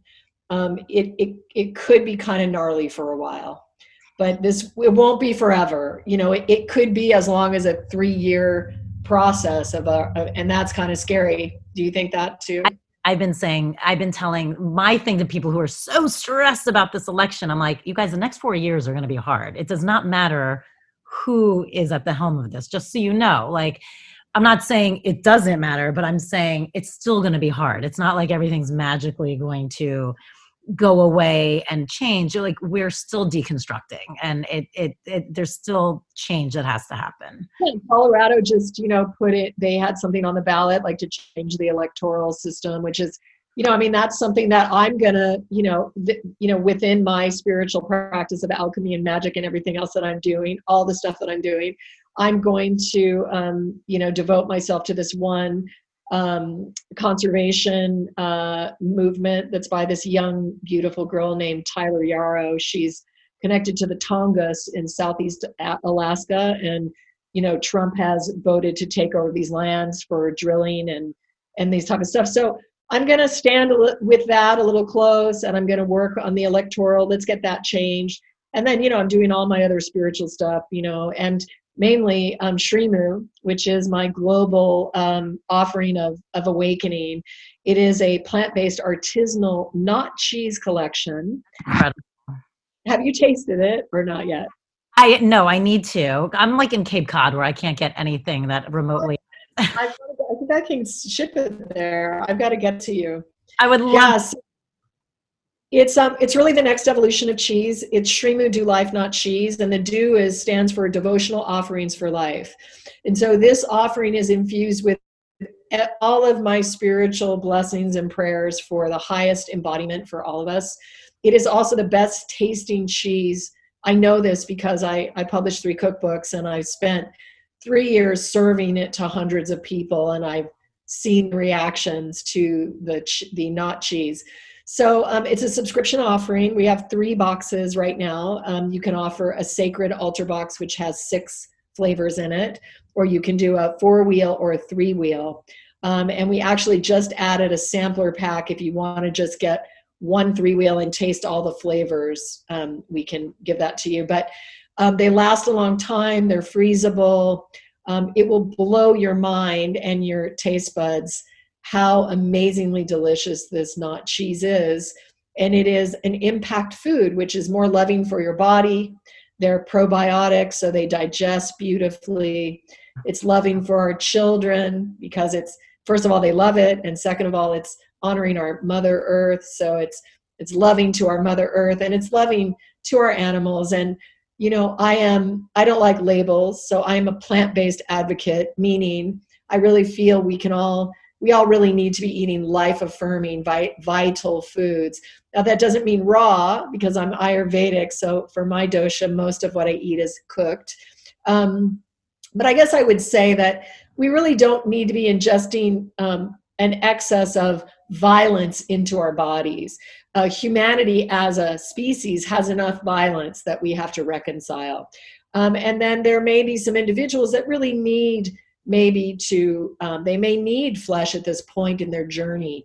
Um, as we said all life is diverse um, and but we are really moving towards the sustainable uh, way of living and eating and there's a lot of plant-based food that's you know totally junk too. So i'm talking about whole foods. Um, but i say this with a lot of love and inclusiveness and embracing. So SriMu is for everyone. It's paleo vegan gluten-free dairy-free um, and it doesn't matter you know you can be an omnivore and still enjoy SriMu and know that you're making a, an, a positive impact on the planet I also love how you talk about it and how you talk about plant based from an energetic perspective. I think that's beautiful. And I think everyone can understand that.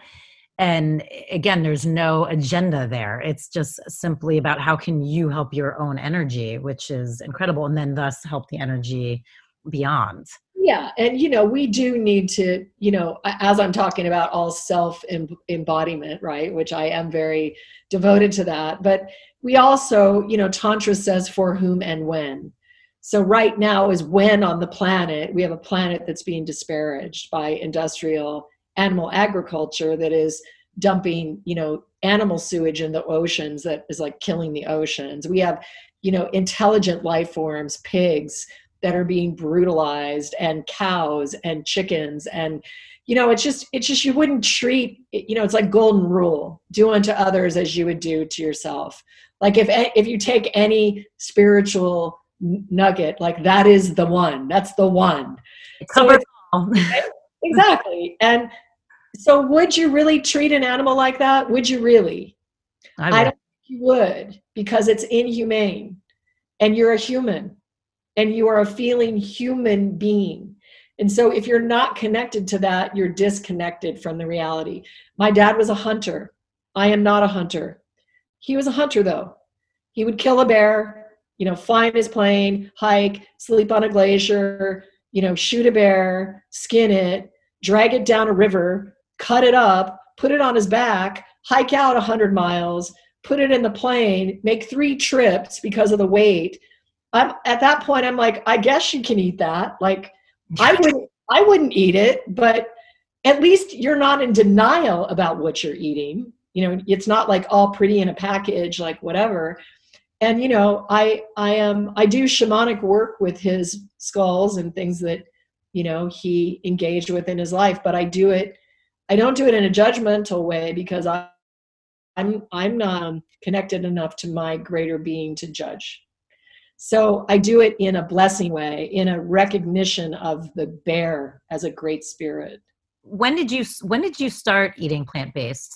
Well, I was raised on game meat, so because my dad was a hunter. Yeah. I could smell the blood from like the pheasants and like the moose and the caribou and the bear and the salmon. Um, I uh, I stopped eating when I started practicing yoga so I think it was at mid 20s. Wow. Um, and it wasn't a it wasn't a ideological. It was like all of a sudden I stopped drinking. I stopped drinking coffee. I stopped drinking wine. I drink a little teeny bit of wine now as a ritual, red wine. Little bit. Like if I have more than a third of a glass, I'm like, it's not good. I haven't had it, so right. Yeah, but um, but yeah, and then um when I got the cyst in the front of my neck, which was a golf ball sized cyst, um, I healed it with Ayurveda. And so I was already eating vegetarian, but I was very um, strictly eating food as medicine during that time, like off a sheet of paper. What do you feel like the cyst was like a manifestation of? And I'm oh, just so. Such a good question. Um, so the cyst was, it came up uh, when I broke up with a guru, an occult occult master that was in his 70s, and occult means hidden for those of you that don't know what it is. We were doing dark room meditations, you know, studying the afterlife, um, doing um, past life regressions. I did like 370 past life regressions in like two years. Like, oh, some stupid like I don't recommend that everyone who's listening. You're like just to be clear.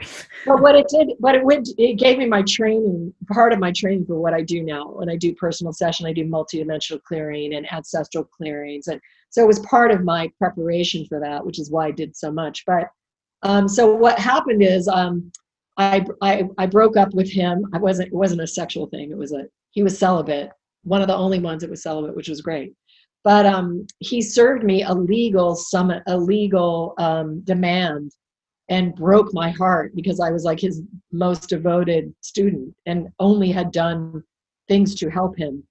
And so, uh, and I couldn't talk to him, and this it it came in my throat like hmm. this big thing. And so I would wake up in the middle of the night and I would sing on this harmonium that I ended up getting at Yogananda's ashram. I couldn't play, but I was just trying to get the hardness out of my heart. And that's when my music started writing. And so I ended up recording two albums with my sons. I became a musician with them over a seven year period. And I realized that I had been a singer since I was six, but it was I was in my 40s and I hadn't sung. So again, this amazing dichotomy, this spiritual teacher who turned on me and served me this legal summons accusing me of ridiculous things. And yet, was he my greatest enemy or was he my dearest teacher? Because that connected me with these songs that had been waiting inside my own heart. And I had been very prolific creatively in art and writing screenplays and doing interior design and being a fashion designer. But I had never stopped long enough to listen to what was trying to come to me. So, another beauty, beautiful life, right? How these things happen. Well, I love how you said it. You said my music began to write. Like you didn't say I began to write music. You said my music began to write. It's really profound actually why did you what what, what was what was awoke, awoken awakened in you that made you want to that made you break up with him or or leave well i didn't like he like he broke up with me i i had just been uh, to canada on a on a trip with him to see his following up there and it was a stu- just a stupid sort of ridiculous thing when you think about it now uh, so uh, there was a group here and a group there and then, um, so somebody said, Oh, well, how are we going to keep in touch? And then I said, Oh, everybody give me your email addresses and I'll connect the groups. Like that was it. And then later I got home and I got served this legal document demanding the return of the email addresses. Like you've you've tried to take over the group. It was like completely like ridiculous, like so childish. And the last time I saw him, he put his hand on my cheek and I think he knew that all the events were going to fall. And then I called him and screamed. I did scream at him, but I guess it wasn't enough. But I called him. You know, I have kind of a Latin temper, so I called and kind of ripped him a new asshole because I was so was so not right. Like it was so not true. None of it. And so, but he had this thing like, oh, I can see your past lives and you can't see them. And then when I went to I went to see this Indian master, it was a group of hundred people, and he says this out of his mouth. He says, if someone has the ability to know your past lives and hide theirs, you will be deceived. Whoa. You know, see, this is the thing. It's like that's God speaking right to me, you know, like it was so, so amazing. So, yeah, it was just time for me to go. And like you said, it was a huge transformation for you. Yeah, it, it was a lot of pain. I mean, I cried and cried for like three months. I couldn't talk to anyone. I couldn't talk to Rich about it. Like no one understood. And then everybody that I was in that group with would didn't talk to me anymore because I was the I was the enemy, right? And so I, I wrote this song called "I'm Here Now" for who was my best friend. She um, stopped our friendship like over that um, uh, over like her knowledge of my past, apparently, you know, my past life or something I had done or something. And so the song is, I'm here now. It's like, I'm here now, like right now. And so the refrain in the song says, Catherine, because that was her name. Catherine, I'm here now. It's a beautiful song. I'm here now. It's on Mother of Mine. Um, but yeah, that was wild. That's it's so interesting. You've now mentioned there's a few times where it feels like people who have been very close to you when it's your time of suffering or your time of kind of being lowered, they're not there. Mm-hmm. It's interesting. It's, it is interesting. And, you know, it's something that, um, you know, I don't know. I mean, I'm a mutator. So I, my energy transforms people and it's not connected to my personality. Like, I'm not like, I'm going to go on Tall Show and I'm going to, it's like, it's a natural um, happening of my physiology so um, I think, um, you know, I mutate people. I also have a capacity to be with people that a lot of people find difficult. Like, and to me, like I can go in and create with them and just get this magic. And then I'll introduce them to someone and there'll be a huge fight. Like it's, right. It's super calm. Like it's, it is kind of common. I, I have had some very challenging energies that I can just water you know, just sort of water right through. But I also learned that the other side of loyalty is martyrdom.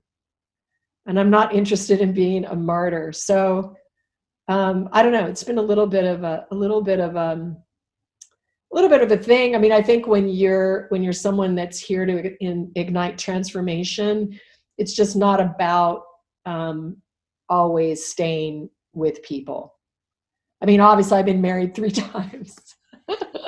I agree with you. And it is interesting. I feel like if someone who, like you said, you're a mutator and you have this ability, it's like, it is interesting. They're not necessarily in your life for you. You may have been in their life for them. You know what I mean? And so then it's time. Yeah, it's an exchange. You know, it is an exchange in, in any case. And, you know, one thing that I've come to know, and maybe people will find this helpful who are beginning their spiritual transformation in tall I don't know if this is like this for you, but oh god, like 15 years ago, we had to just develop this no expectation, um, you know, code between all my friends because it's literally like you're feeling the energy up to the moment before you're getting in the car. Whether like like are you coming to my baby shower? It would be like not sure because you're literally just there can be no shoulds or expectations there should be no shoulds or expectations upon anyone in right. any social. There should be only free love, free support. So, like, I have to trust my spiritual friends. Like, if they go out to get in the car and their body is telling them, uh uh-uh, uh, they they listen to that. They don't then just go, I'm getting in the car because Julie's expecting me and I told her I would be there. So it, it, it was a I think during the dismantling and during these alchemization that many of us are going through and maybe beginning for the first time, um, it, it has to be honored, you know, the in the moment. That's huge. And that's huge on both sides. It's like honoring for someone else and honoring it in yourself because I do feel like that trust of it's going to be okay, even though you might be disappointing someone on the other end is that's a really hard shift because that's the dismantling of your identity as you know it and letting go of who you've been in relation to everybody else in that moment. Mm-hmm. I feel like that's sometimes uh, maybe for me the hardest stage almost. Yeah, but eh, but when if you think of that we're caterpillars becoming butterflies, right? So a lot of times we're just in that jello state or we're in this very sensitivity and it's like and it can't be controlled, you know, by a societal, you know, should or promise. And because many of us went through it, we understood it. So then it would just be like I, I had situations where I would just tech, you know, message somebody and be, I'll be off grid and I won't be in, in touch for four or five months. And it's like, cool, got it. yeah, it's uh, because and, and a lot of I, I struggle and challenge a little bit with social media in this way because I mean, I named my spiritual program Water Tiger because it was about aligning with the natural essence of your being. Mm-hmm. And I kept looking for a more broader, like marketable term, but like nothing came. so but sometimes i am like a tiger like like i'm really enjoying this exchange with you and it's so meaningful and so thank you so much for inviting me to share this precious time with you Dang it and then i'll have you know times where I'm just like a tiger. Like I'll go off in the night and I don't want anybody to know where I am. Like I just, it's a, it's a feeling, you know. And you do that as, this is actually an interesting point I'll, and then I'll wrap it up, but I want to have you back because I have so many more questions. um, I do. I have so many more questions that I'm like, I know the audience would love to know this too. But how do you deal with that as like a mom and as a partner? Well, it's a hilarious thing that I I happen to have manifested. My husband sleeps in a tent outside. I, I love that. so many people are like laughing about that. So Rich and I are very very different, obviously, and he has a very tumultuous sleep pattern, and I don't. Um, and I'm I'm also up mostly from I mostly get up naturally, and it's never on a schedule, so I'm not disciplined at all. I naturally go. But oftentimes you'll find me awake in the middle of the night doing fire ceremony or meditating or tea ceremony. I mean, I'm that's when I do most of my experiences. Yeah. Um, and so I've manifested a complete quarters that is at the top of my house that is my own sanctuary. And so um, Rich does come in to shower, um, but not in the middle of the night and we just you know he loves sleeping outside and he has his own man cave and I have my own sacred space. Love that. Um, and with the kids, you know, I've got some really independent kids. Um, my my boys are older now, um, 24 and 25, but they are living with us again. Um, and I don't know, my my daughter is 16, is just a powerhouse, and uh, you know, I get a lot of I get a lot of free space actually, Mo- mostly because I get up in the middle of the night. Yeah, that's kind of what I did. And it's funny you said that. Our when um, we just recently sold our house in Los Angeles, but that is almost exactly what happened there. It's like I commandeered the bedroom basically, and it became my spiritual oasis. Like my bowls were out, the crystals were like everything. And then somehow he ended up, and again, it was there was nothing negative about it. He was basically in his own room, and I loved it because very similarly, I felt like sometimes I would get up in the middle of the night, and that's when I would whatever it was like do I liked having that freedom of not feeling trapped in that way. But that's again, it's a thing about me. It's not about him. It's about what I need for myself. Definitely, and and I think even as as we start to um, spiritualize our energy fields, um, you know, sleeping is a very sacred time when you leave your body, you travel in other realms. You know, it's not exactly um, I think, in the highest alignment to share a room or a bed with somebody, any anyone, because it's a solo experience. I'm with you. I just funny. I just said because here we're together every night, and by the way, it's lovely. But I said I'm like I might need a couple nights a week to just be able to go in another room and sleep because again I'm also a very light sleeper. Yeah. So when I do sleep, it's like I feel like I'm very affected by other energy and stuff like that. So it's interesting. That's funny. Yeah. Really funny. Let me let's do our four years, which are four quick questions um, with four answers, and then we'll do your personal practice, like a five or ten minute meditation. Sure. Uh-huh. Amazing. So, what's the first thing you do when you wake up? I bet for you, it's very ritualized. Is it?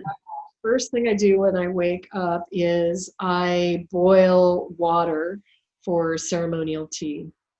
I also wash my face, my mouth, my hands, and my feet.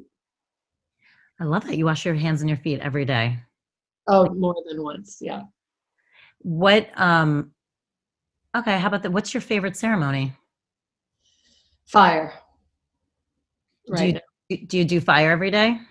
Not every day, but um, probably um, maybe two or three times a week. I just feel into the energetics, and um, I have a fire space that's at a portal position, and it's an alchemical process that's done in a specific way.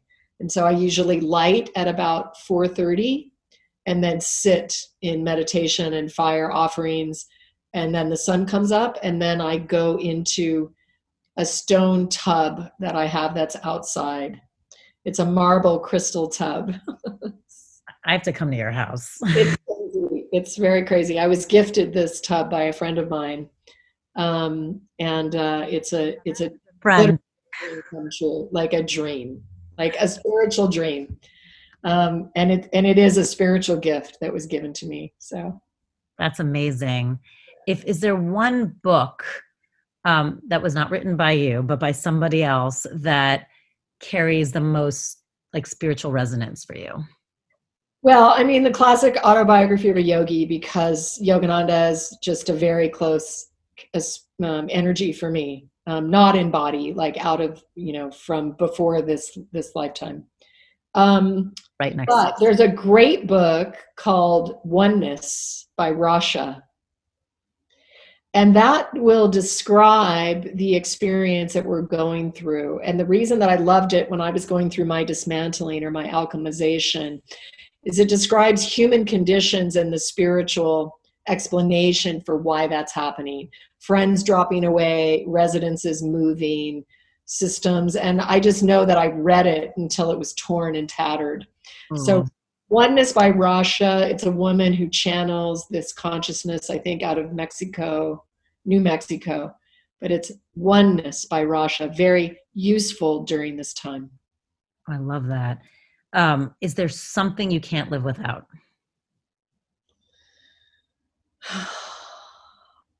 That's such a tough one.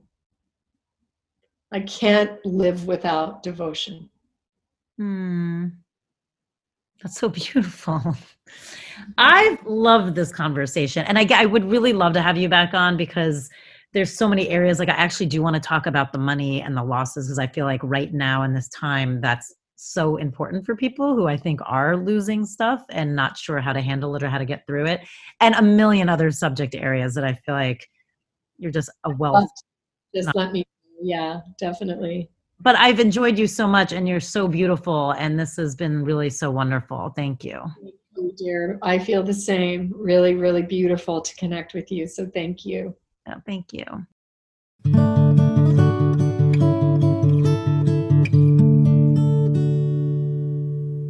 Embodiment Technique 1 The guidance is here like never before in order to fully realize the full expansion of our seed blueprint.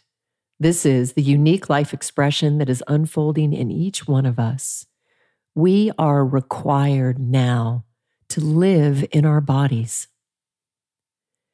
In an externally focused world, we are likely doing everything else but living inside our own life form.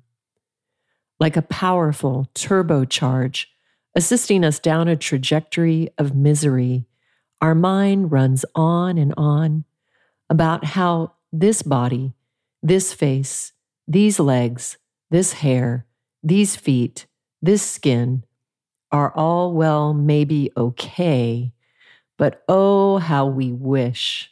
If only you were a bit skinnier, sexier, fuller, had a different eye color or hair quality, then and only then could I really truly love you. If we imagine a scenario where we decided to share these negative, intimate thoughts with a dear friend, it is certain the friendship would be over immediately.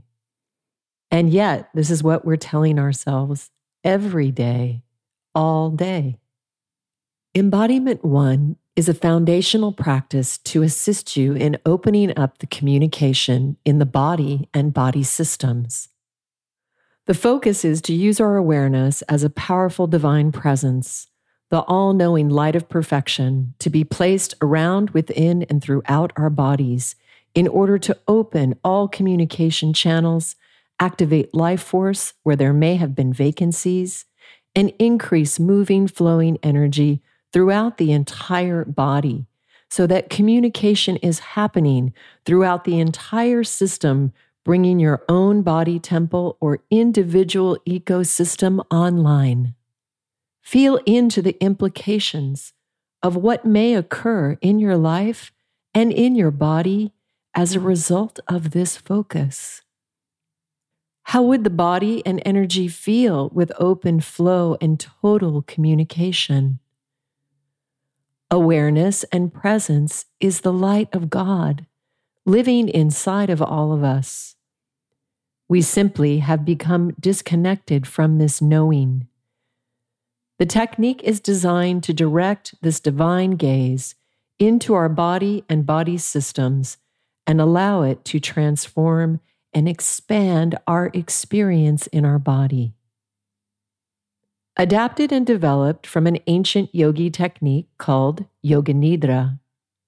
Yoga Nidra is a powerful practice for teaching the body lucid sleeping. This means you could become aware in your sleep state and know you were sleeping. Watch yourself sleeping. Speak to yourself in your sleep state in different scenarios. After practicing and teaching this technique for many years, I received the guidance to write this practice as an embodiment tool to assist us in fully living in our forms. As stated by the Bihar School of Yoga, 45 minutes of Yoga Nidra is equivalent to four hours of deep REM sleep.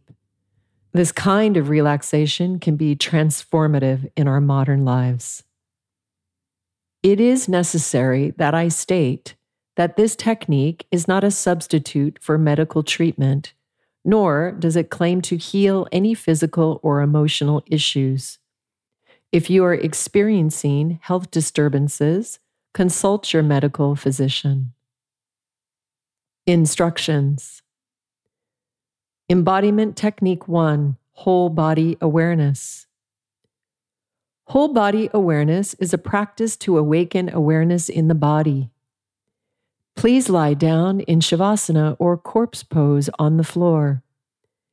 It's helpful to lie on a yoga mat or flat blanket, as this practice requires a firm foundation.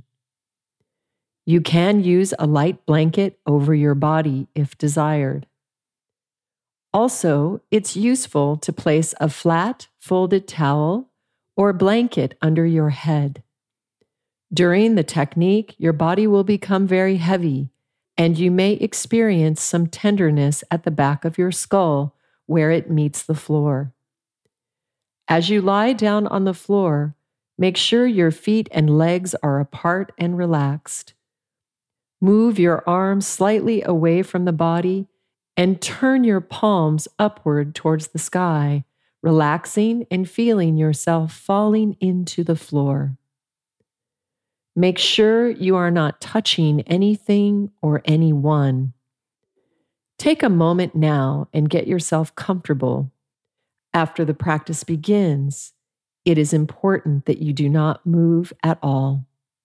This practice is designed to cultivate awareness in the body once you are settled, do not move. Only the awareness is moving throughout the body. Your breath is arising and falling naturally and effortlessly. Our focus during the practice is to keep awake and alert while the body is resting and lying on the floor. It's very common for one to fall asleep during parts of the practice. I will remind you from time to time, and you may hear me say, No sleeping. Keep yourself awake and alert. No sleeping, please. It is also common for one to believe they were awake and alert for the entire practice. However, when they practice in a subsequent session, they will hear sections of the technique that are entirely new to them. Your awareness will be moving in and out as you follow along with my voice. Please listen to my voice and follow its direction. Move the awareness quickly throughout the body without grasping to any image, sound, or thought. We are ready to begin. We are practicing whole body awareness. Feel yourself lying on the floor. Your breath is moving spontaneously without any effort. Feel as if your body is breathing you. Feel your feet relaxed, your ankles relaxed, your shins and calves completely relaxed Please relax your knees, thighs, hamstrings, and feel your buttocks and pelvis relaxed. Your waist and torso is completely relaxed. Feel your shoulders, arms, hands, wrists, and fingers completely relaxed. Now relax your brain Relax the left side of your brain, and now the right side. Feel your face relaxed, your eyeballs, nose, chin, and jaw relaxed. Awareness around the body. As I call out the body part, place your awareness gently in the area without any effort. Here we go. Right side, right hand thumb, first finger, second finger, third finger, fourth finger, palm of the hand, back of the hand, wrist, forearm, elbow, bicep, shoulder, armpit, left side, left hand thumb, first finger, second finger, third finger, fourth finger, palm of the hand, back of the hand, wrist, forearm, elbow, bicep, shoulder, armpit. Right big toe, second toe, third toe, fourth toe, bottom of the foot, top of the foot, ankle, shin, calf, knee, thigh, hamstring, buttock, pelvis, waist, lower ribs, upper ribs, collarbone, whole right side together. Left big toe, second toe, third toe, fourth toe, bottom of the foot, top of the foot, ankle, shin, calf, knee, thigh, hamstring, buttock, pelvis, waist, lower ribs, upper ribs, lower ribs, upper ribs, collarbone, collarbone, whole left side together. Now move your awareness to the top of your head. Feel your skull sinking into the floor. Move your awareness to your forehead. Right eyebrow, left eyebrow. Space between the eyebrows. Right eyeball falling into the socket. Left eyeball falling into the socket. Bridge of the nose. Right cheekbone, left cheekbone. Tip of the nose. Right nostril, left nostril. Top lip, lower lip. Upper teeth, lower teeth. Tongue, throat. Front of the neck, back of the neck, whole head together, the whole head together, the whole head together, the whole front body together, the whole front body together, the whole front body together, the whole back body together, the whole back body together the whole back body together. Now let's travel inside the body. Feel the whole body together and feel the skin covering your whole body. Take your awareness inside the skin into the systems of your body. Set the intention of open communication between all major organs and glands of your body. I desire open and free communication between all major organs, glands, and systems of my body. Awareness activated and amplified, beginning at the heart. Feel your entire heart organ lit up in awareness. Make sure you have activated each part of the heart organ ventricles, and arteries. All chambers of the heart are activated and lit up in awareness. Your heart is lit with the awareness of consciousness. Your heart is your supreme intelligence. Now let's move to the head brain. Feel the left side of the brain lit up with awareness. Now let's travel to the right side and feel the right side of the brain lit up with awareness. Now let's see the brain as one organism, as a whole brain lit up, whole brain together. Dropping down to the gut brain, we enter into the small intestine with our focused, amplified awareness.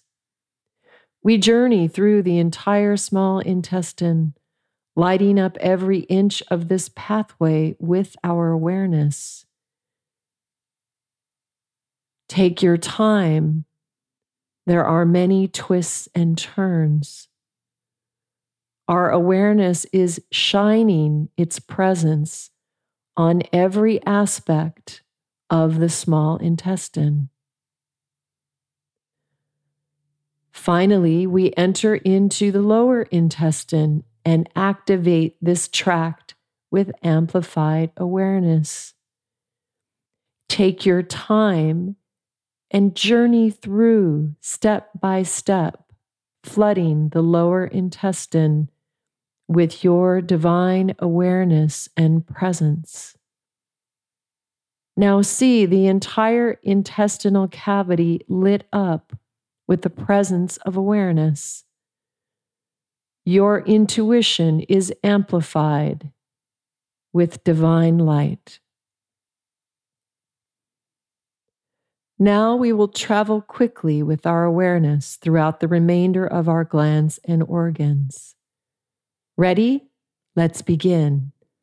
Whole brain, pituitary gland, pineal gland, thyroid, thymus, heart, left lung, right lung, esophagus, stomach, liver, left kidney, right kidney, pancreas, spleen, gallbladder, small intestine, large intestine, left ovary, right ovary, womb, prostate, genitals, entire sex organs together, entire sex organs together. Feel the warmth of your body systems and visualize the pathways and suprahighways of communication channels. Prepare to slip into the rivers of eternal waterways of your blood, pulsing through your veins and arteries. Let it take you and your awareness on a ride, swiftly traveling through every inch of your body system.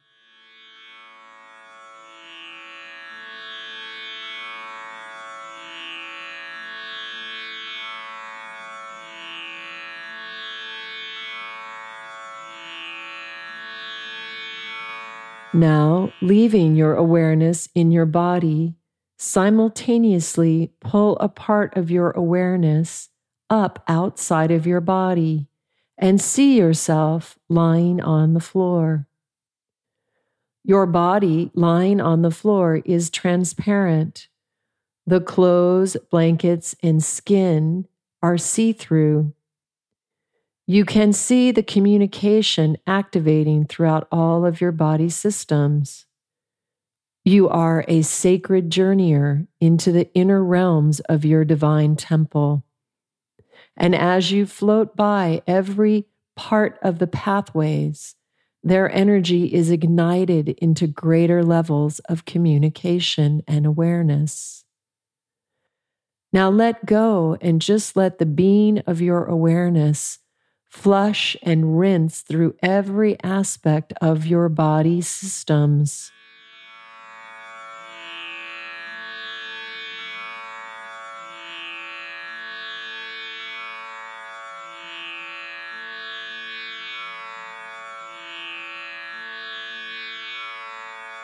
Now merge back into your body. The breath is unifying your awareness. Receive your awareness permeating your bones and cartilage. Whole skeletal structure together. Whole skeletal structure together. Whole skeletal structure together. Now allow this unifying awareness to permeate the sympathetic and parasympathetic systems in the body. Receive this awareness in your nerve pathways, in your cells, your telomeres, and your very DNA. Awareness is activated and amplifying in all body systems. Your body is a miraculous organism of divinity, and in full awareness, it has the power to sustain your life in harmonious energy. Your body, lit up with your awareness, is a life form of perfection. It has everything it needs inherent within itself to fulfill its divine mission. This is your moment, and you are the one you've been waiting for.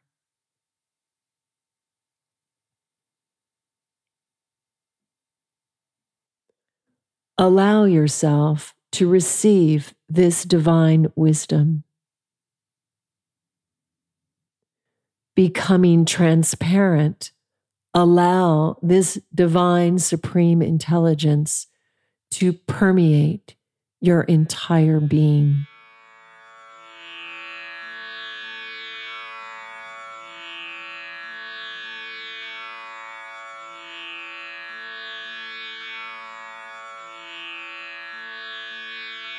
Now imagine a beautiful modern temple, one of your own creation. It was built and designed by you exactly how you love it. It is the perfect environment for your soul and spirit, and it is sacred. You are a universal creator and you prepared this body, temple, to completely serve all that is in alignment with your sacred mission. The energy of your temple is pulsing amplified levels of freedom. Freedom to express your unique life form with everything that is needed. Feel the presence of this support and feel the expansiveness of your very life.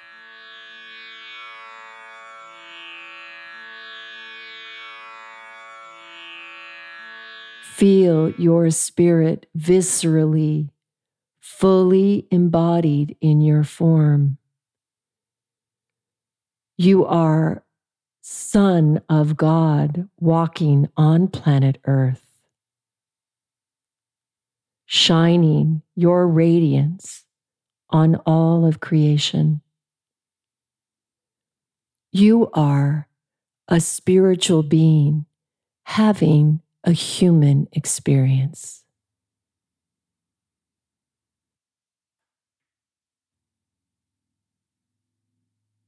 Now bring your awareness to your breath.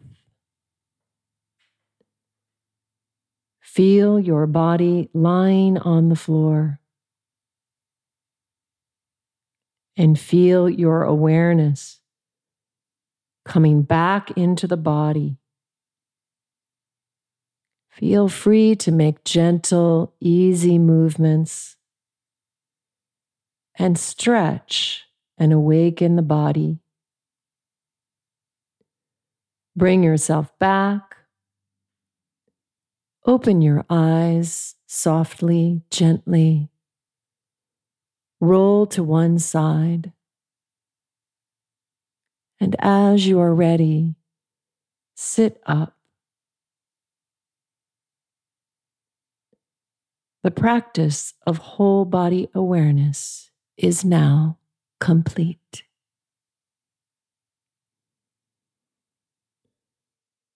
Oh.